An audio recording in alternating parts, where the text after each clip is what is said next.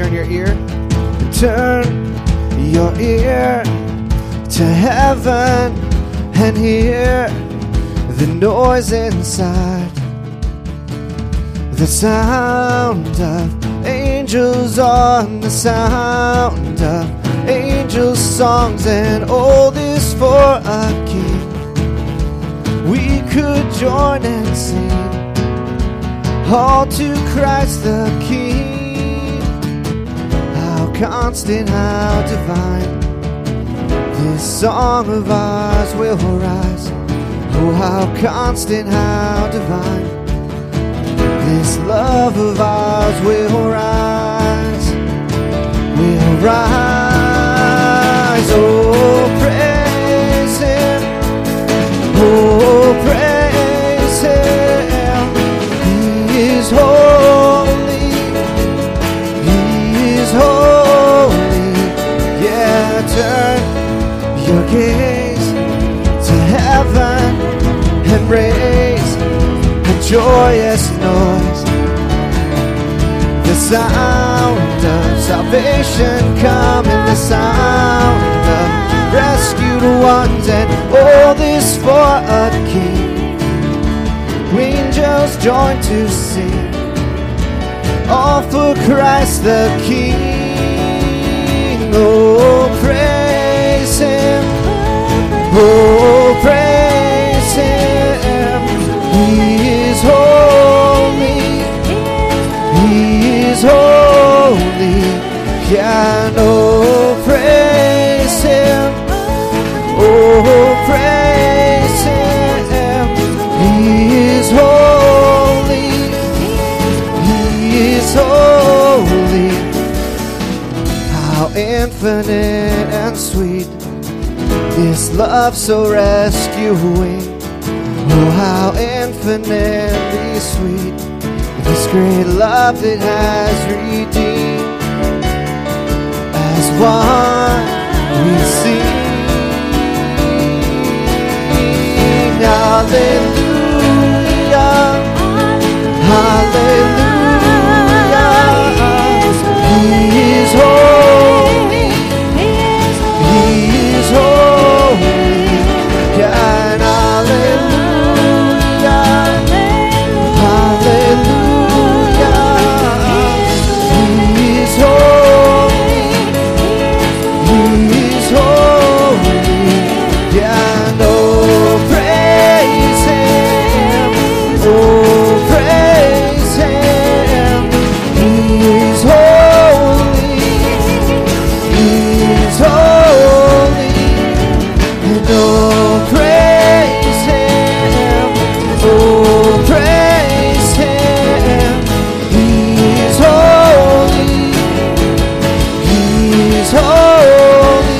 Yeah, yeah.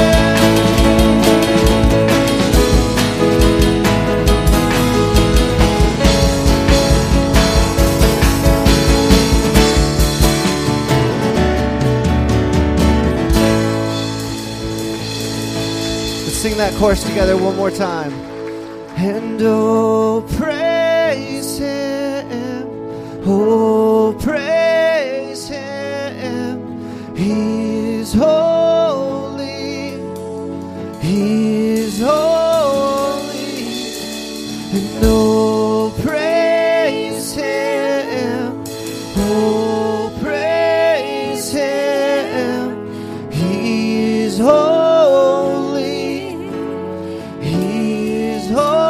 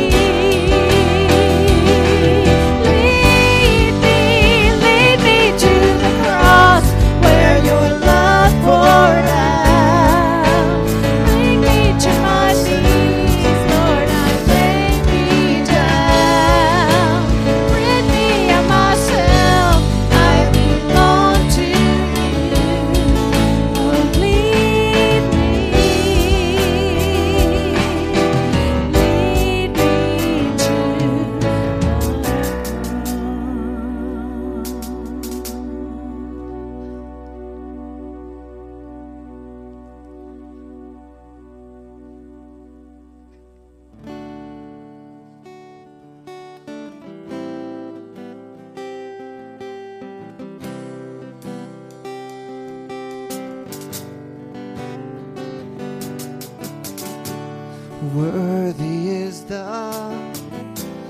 Lamb who was slain. Holy, holy is he. Sing a new song to him who sits on heaven's mercy seat. Let's sing that again. Worthy is the Lamb. Worthy is the Lamb who was slain. Holy, holy is he. Sing a new song to him who sits on heaven's mercy seat. Now with every voice sing holy, holy, holy.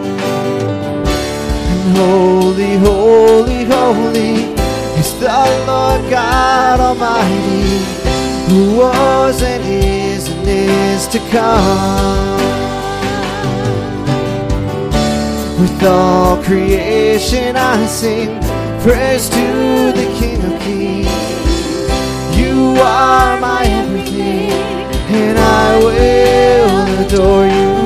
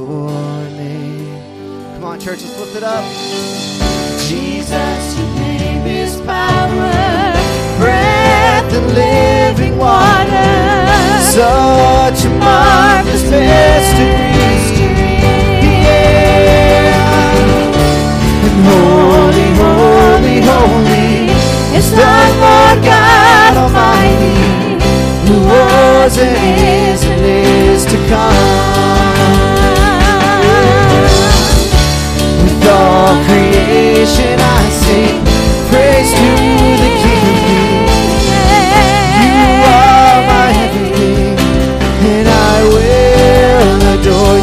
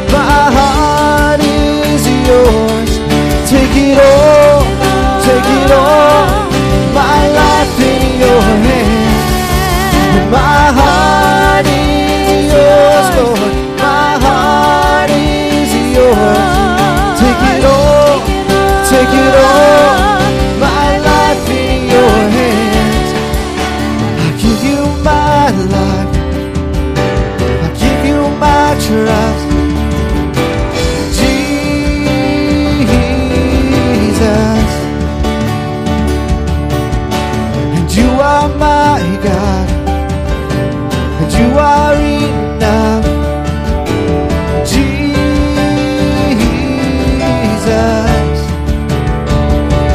Oh, oh, Jesus, my heart is yours, and my heart is yours. My heart is yours, Lord. My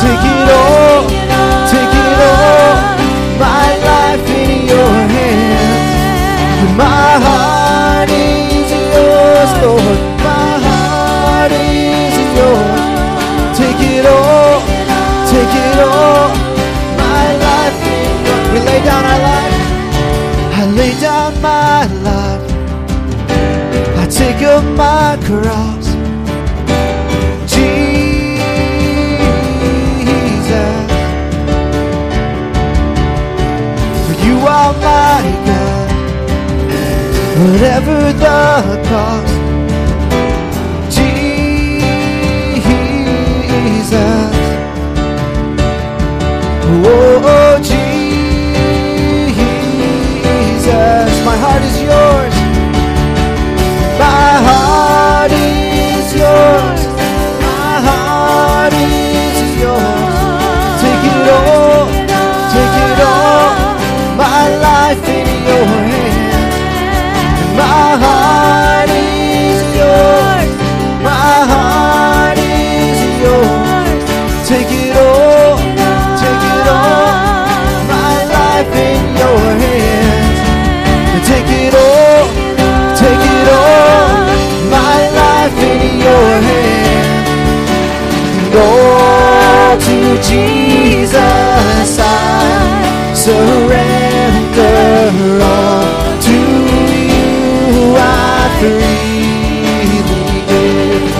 Oh, I will ever love and trust you in your presence. I, I will live, Lord, and all to Jesus I surrender all to you. I freely.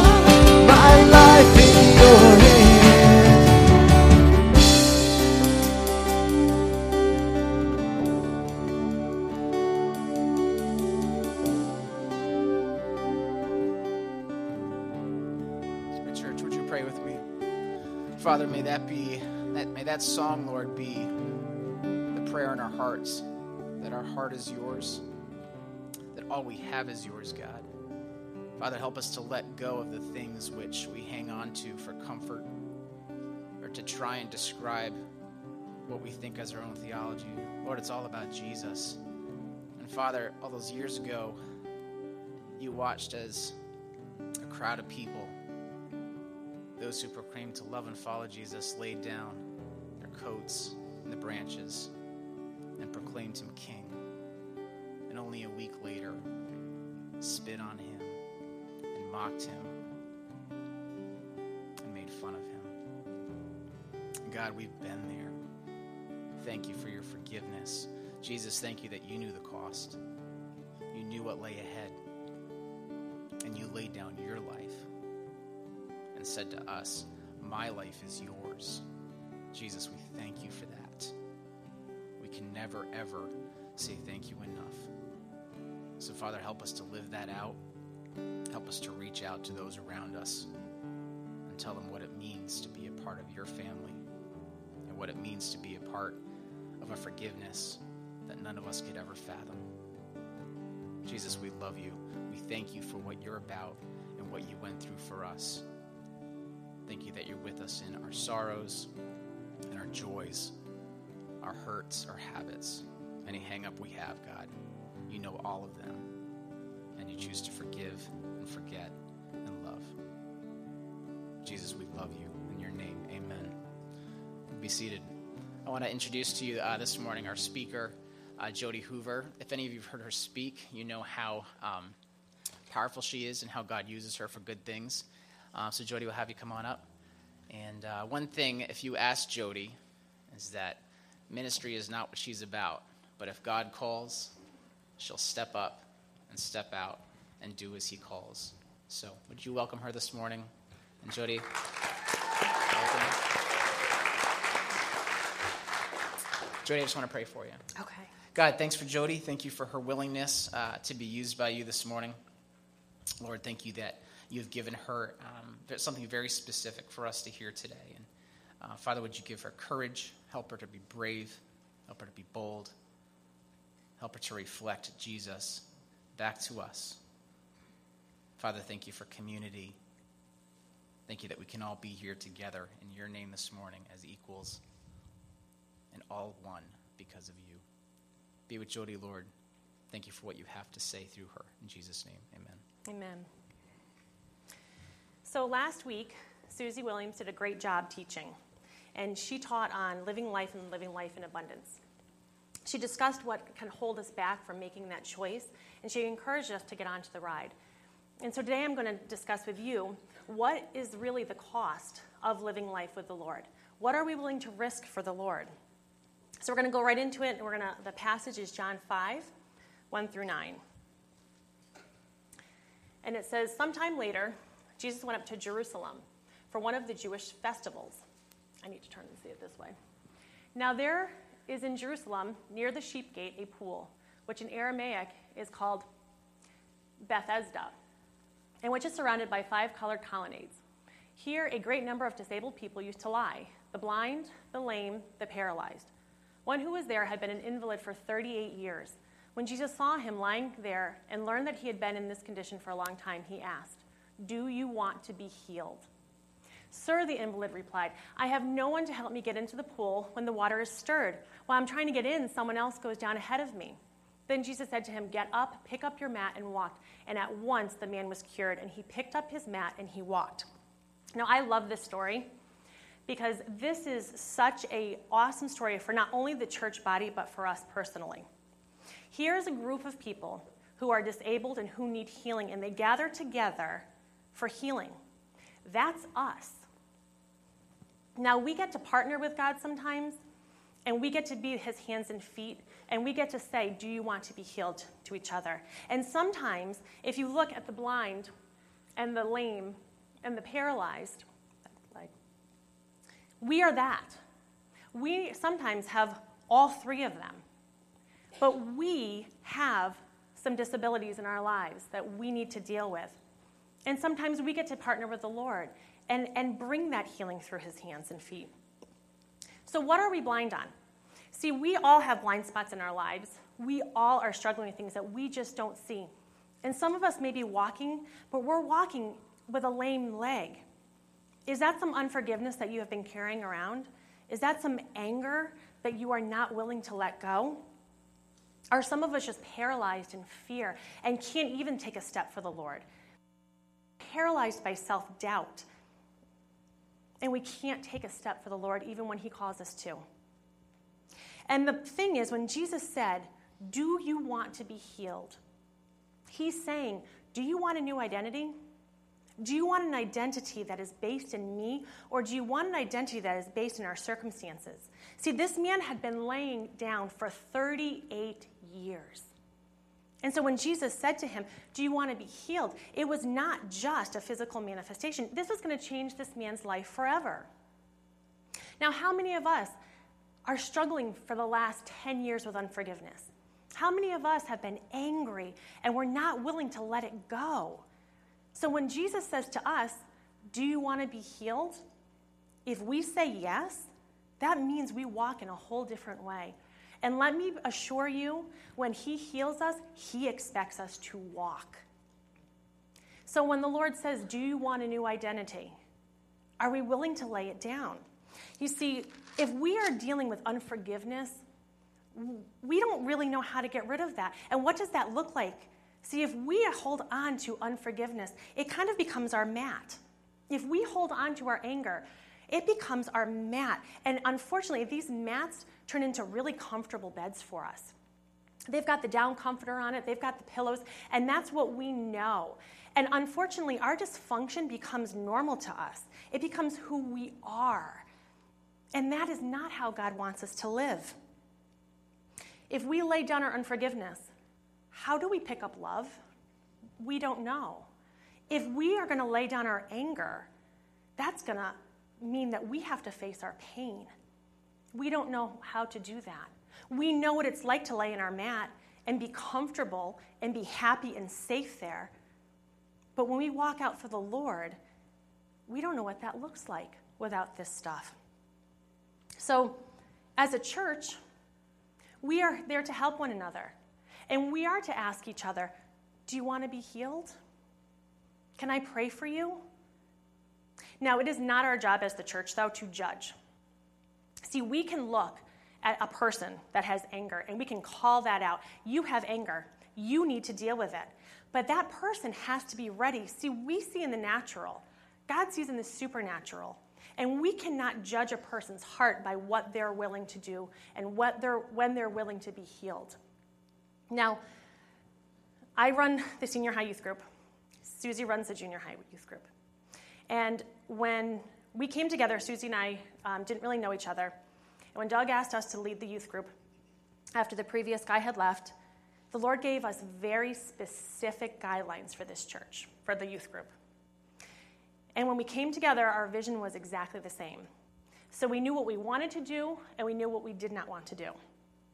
Now, in our youth group, um, we do not bribe the children to come. We don't give them candy. We don't give them soda. We don't bribe them with pizza. We just open up this place, and we teach the Word of God.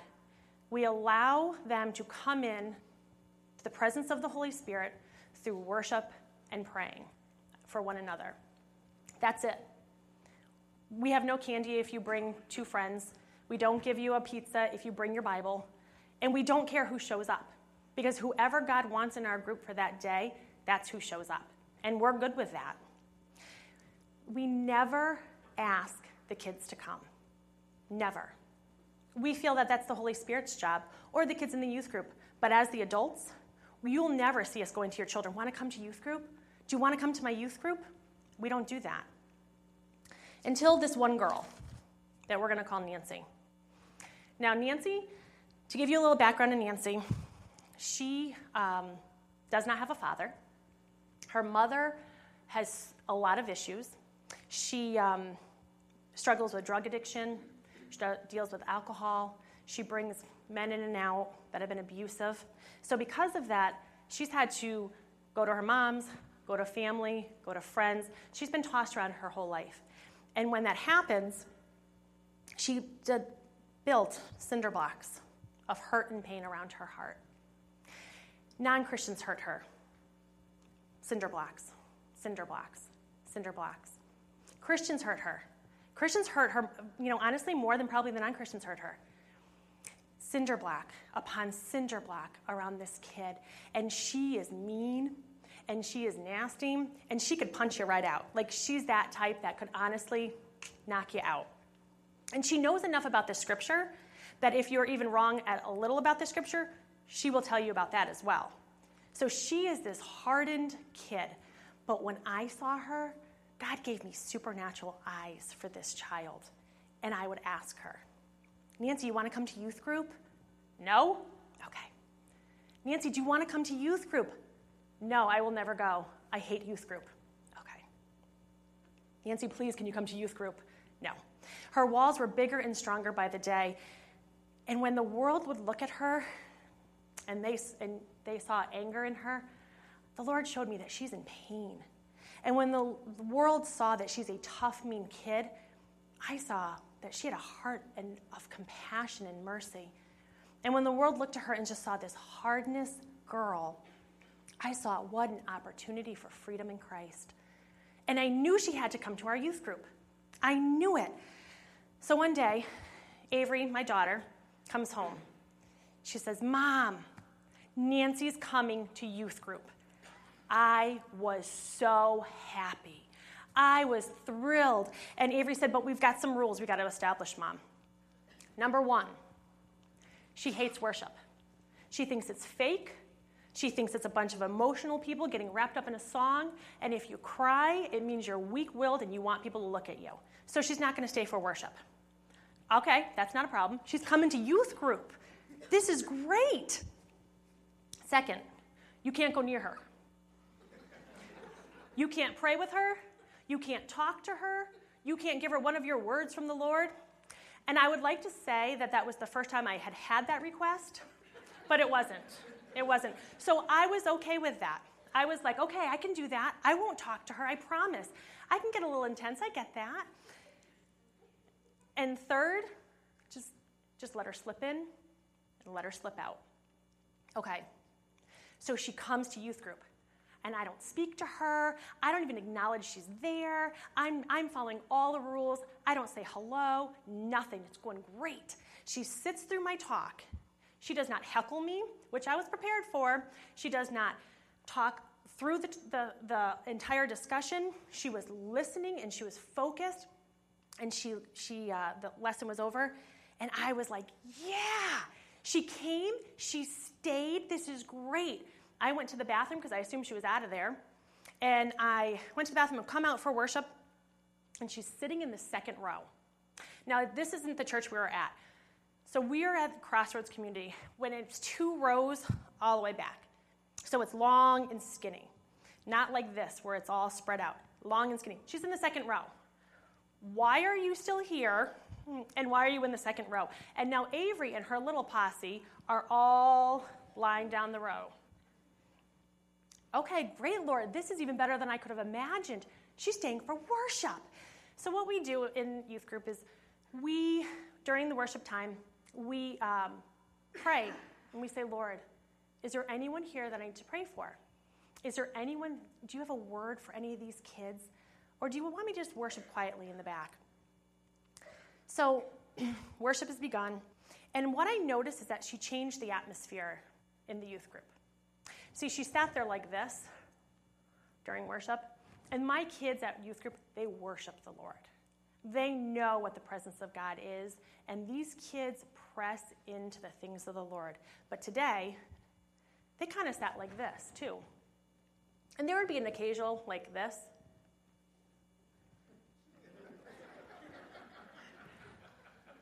But it was not, not like it normally was. But I'm okay with that because Nancy's here. And see, God loves Nancy. And so if this means that the other kids aren't going to worship us, I'm okay with that. So I go to the back, and I said, Lord, who do you have for me to pray for tonight? And the Lord said, I need you to pray for Nancy. And I said, did you not hear the rules? Did you not hear the rules? I'm not allowed. I was told specifically I cannot do that. The Lord said, I need you to pray for Nancy. I've given you a heart for this child, and she needs to know my heart. And I said, how about the boy that swore at me last week? The boy that left my talk, screamed a swear, and said, I hate you. I'd rather talk to him tonight. That's a better option. Do you understand? And the Lord said, you need to go up. Now, she's in the second row. Do you get that? So now, I am going to go into the front of the church, and all of my youth group kids are going to see me get my spiritual butt handed to me. This kid is going to tear me down. I know it. They know it. It's like a sport. I'm surprised they did not bring popcorn to this event. Do you understand? So I go up, and as I was walking, Avery caught my eye. And she looked at me like, you stupid, stupid woman. And I looked at her like, I don't want to do this either. I got the rules. So I went up to her and I said, hey, Nancy, can I pray with you? And she said, yeah. You want to pray for me, do you? You, you want to pray? I said, no, I don't really want to pray, no, no. And I said, yes, I do. And then I could feel the Holy Spirit. And I said, yes, I actually do. And you need to know what the Lord is saying about you. And I looked at her, and now the girls have all elbowed each other. Watch this. This is going to be good. So now they've made like a semicircle to watch the show. And I said, I want you to know that the Lord loves you so much. And he has made it very clear that there are two paths you can go down. One of those paths leads to death and destruction. But this other path, he wants to walk with you, and he is standing with his arms open wide. And at that, this tough girl, no matter how many cinder blocks that she has, when the Holy Spirit speaks to your heart, they crash. And the girl fell down into hysterical crying. And I hugged onto her. And those girls that were watching as a show, those girls were shocked, and then they worshiped that Lord, let me tell you. Those hands never lifted so higher. Those eyes never slammed so shut. And then not only did they worship, but they started praying for each other. They started ministering to one to another, because if this girl can get changed, that's the God that we serve. I'm worshiping that God. So I prayed with her. I sent her on her way, and I was so happy. Me, Stacy, and Susie are high-fiving. Like, this is the day that Nancy came and got touched by the Lord. This is going to be great. She's going to teach on you Sunday. She is going to grow. Like, this girl, this is great. So the next week, I couldn't wait. Where's Nancy? She didn't come. The following week, where's Nancy? She didn't come. I said to her, when you walk this path, I'll walk it with you when you're ready. I thought it would be the following week. The weeks turned into months, months turned into years, and I never heard from her. She never came back to my youth group, never. And I struggled, Lord, you are the God that leaves the ninety-nine for the one. How did this happen? How did you not bring her in? We had plans, Lord. We were going to walk together. You leave the ninety-nine for the one. She never came back. Three years later, I get a text. I'm ready. I'm ready. I took a risk. I didn't want to. But I got to partner with the Lord, and she was ready. Now, if I had judged her, and I said, well, she, she picked the path of destruction, that's too bad for her, but I still, I loved her, and I prayed, and she wasn't ready. And so when we look at one another, when we get to partner with the Lord, with each other, give us grace, give us love. Don't judge, because we see only in the natural, not in the supernatural. So this guy's response, now what you have to understand is that the reason why they all went to this pool is because the angel of the Lord would come down to this pool, stir up the water, and if you could get into the pool, you would be healed. If you could get into the presence of God, you could be healed. Now, that is like our modern-day altar.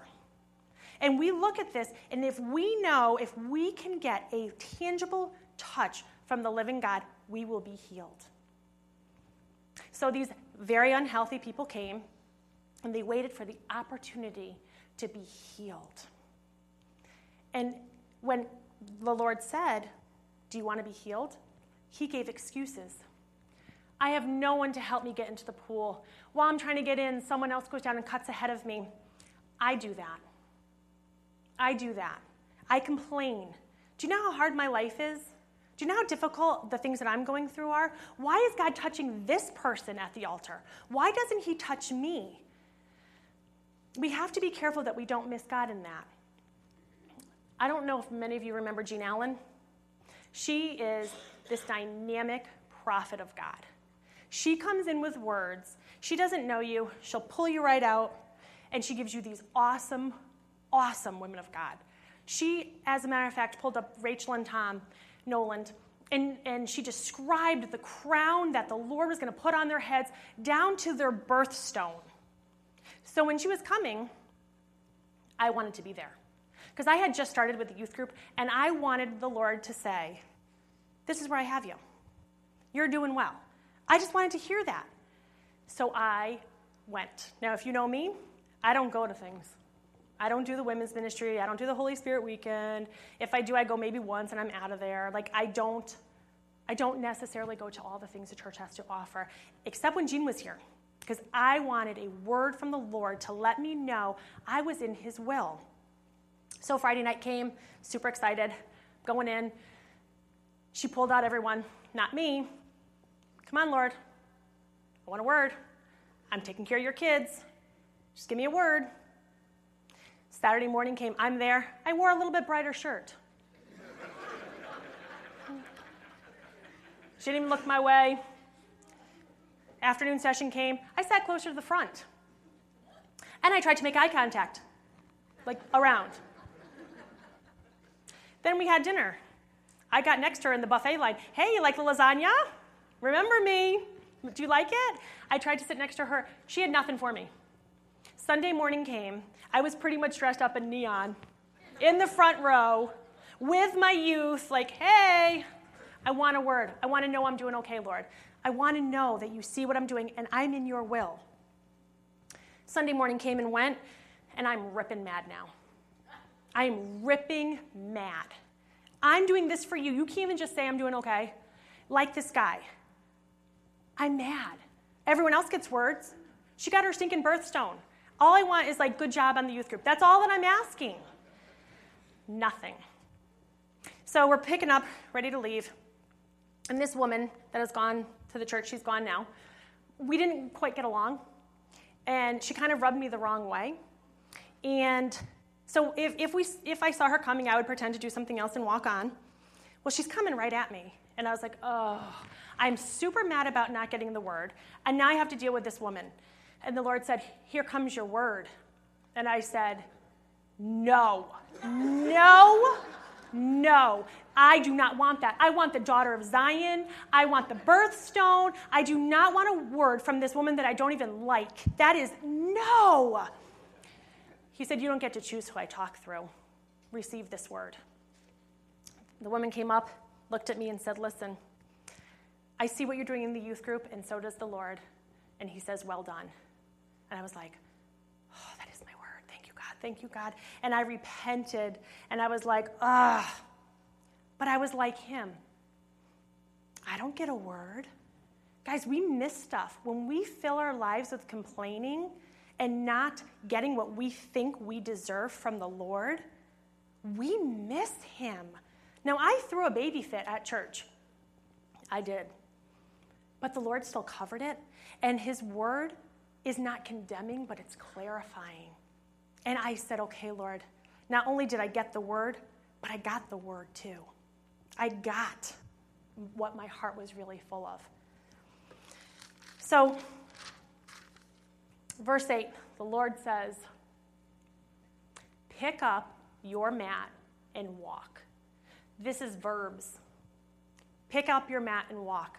When God heals, when you want to live abundant life, he, he, he there's a cost. He wants you to actually walk. He wants you to rub against other people, speak into their lives, and walk for him. But there is a huge risk. This man has been laying for thirty-eight years. How does he know he's not going to fall? His legs aren't even strong enough. But he picked up his mat and he walked. There's always a risk to falling when you walk out for the Lord.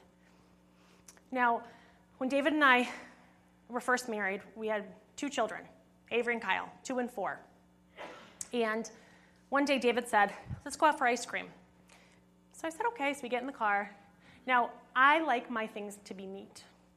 I like my house to be neat. I just like things in order. And we got this new car, and we went down to uh, to get ice cream. And we get our ice cream cones, and David says, let's go home with them. I said, are you crazy? We're going to put a two- and a four-year-old in the back of my car with ice cream. That's ridiculous. That I'm not doing that. David said, I want to go home. Now, David is super laid back, so he'd usually, you know, he doesn't care about stuff like that. But today, he wanted to take the two- and four-year-old, give him ice cream cones, and put him in the car. Stupid. So... And this was before the days of Clorox wipes, so you know that's going to be removing the car seat covers. That means the green steam machine's going to get busted out. Like, there's going to be ice cream for miles. So I'm like, whatever. So I get in the car, and we're driving home, and we see a man that we haven't seen fifteen years walking down the street. And David says, I'm going to give my ice cream to Roger. And, you know, me always hearing so clearly from the Lord and just always having my ear to the heartbeat of the Lord said, that is the stupidest idea I have ever heard. That's ridiculous. Who wants your nasty ice cream cone? No one.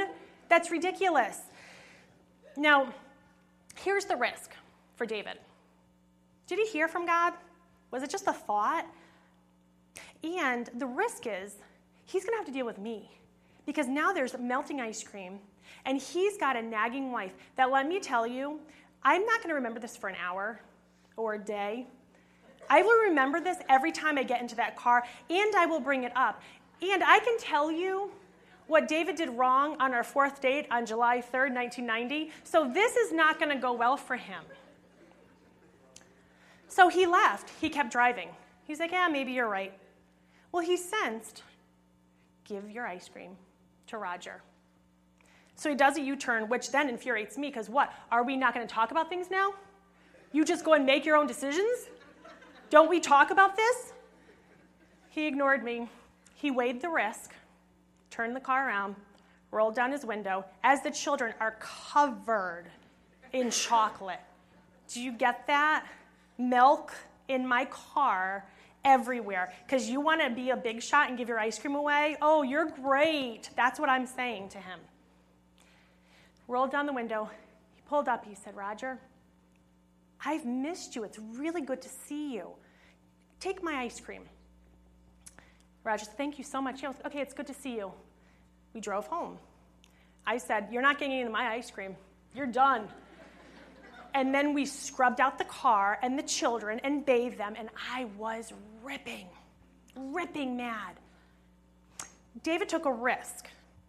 And wouldn't you rather err on the side of love than not? If you get a sense to give your ice cream cone away, isn't it better to at least offer it and get turned down, because that's in love?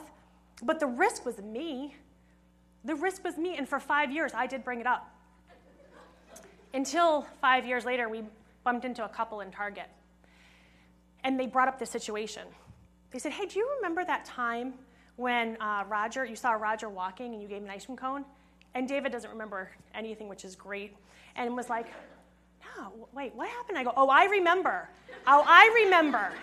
Let me tell you what I remember. And they said, well, before you say that, um, you know, he came over a few years ago, and he brought that story up. He had parked his car in a parking lot, and he has he went through a bad divorce. He got his kids taken away, and he got out, and he was walking to the park, which was right behind our house, and he said, Lord, I'm done.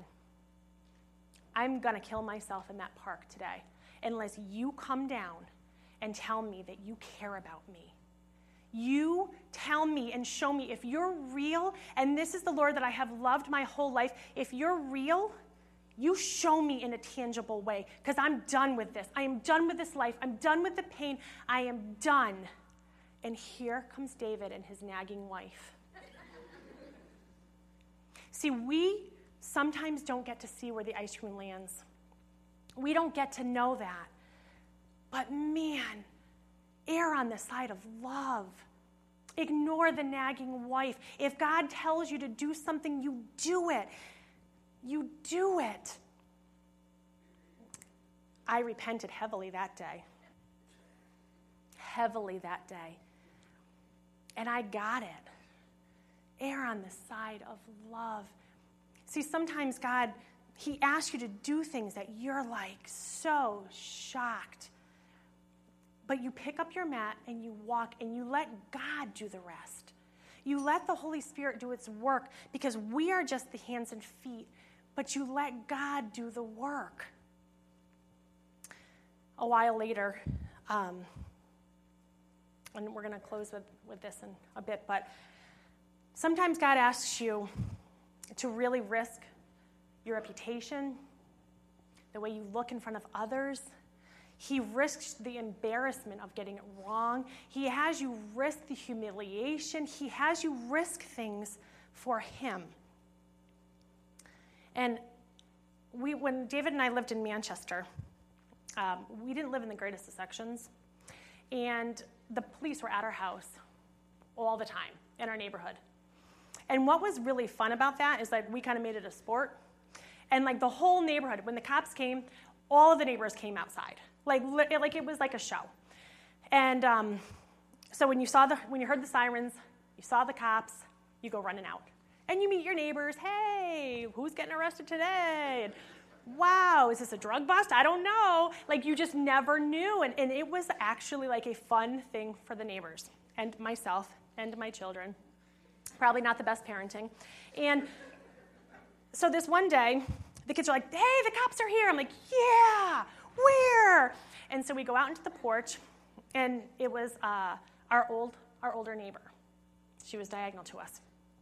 And the cops were there, but they weren't writing anything down, and they were just kind of staring at her. And I said, David, go see what's going on, because you're a cop. And see, it's annoying when us go over and go, hey, what's going on? They get very annoyed at that. I found that out the hard way. And but when you're a cop, you can go to the other cops and say, hey, what's going on here? And, and it's accepted and it's okay. So I'm like, David, go over there. He's like, I do not want to. I'm like, come on. It's Missus Guthrie. We got to find out what's going on. Is it a, a, a burglary? Is it this? But we've had burglaries, and they have the dogs. They've got the drug dealers. We've got the, you know, like, we know the procedures for stuff, but no one was writing a darn thing down. So David goes over, and now all of the neighbors are out. All of them. They're all out in the semicircles, the pockets here, pockets there, all watching what's happening. And I'm watch, sitting on our porch watching, and I look at David, and he's, like, bent over, and he's, like, rubbing her back. I'm like, that is not police procedure. Like, what is going on? So I go to cross the street, because now I feel like, because I'm a cop's wife, I can I can break that boundary. So I go over, and I cross the street, and I put my foot on her, her grass, and the Lord says to me so clearly, she is dealing with the spirit of fear, and you need to command it out in my name. And I was like, are you kidding? Do you know how much that is going to cost me? Not only me, because the neighbors probably know that I'm a little on the crazy side to begin with, but David, cops talk more than the Christian community. Cops have a grapevine. They all know one another. And if I go over there casting a spirit of fear out and speaking about Jesus, and the woman have, is like having a stroke. Do, how do you explain that? How do you explain that? Lord, that's way too much to risk. I'm going to risk, and, and every neighbor that we have is out. I'm going to look like a jerk in front of my neighborhood. I'm going to look like a jerk in front of every police officer, because you know they're going to talk about it, and they're going to be like, Hoover's wife is the one that started screaming Jesus when the woman was having a stroke. Do you understand? Like, you don't live that down. Like, that will go down in history books as the crazy lady who started to cast a demon out when the woman was actually having a heart attack. Like, that's crazy. So she started shaking and shaking And I walked over to her, and as I got closer, she actually started seizing, and she flew back. She's eighty pounds, five feet tall, and she flung her body back. And the police officers had to grab her because she was shaking so violently that she was going to hit her head. And I went over and I said, "In the name of Jesus, I command this spirit of fear to be still because you are a child of God." And she stopped. And she looked at me and she goes, "I am a child of God."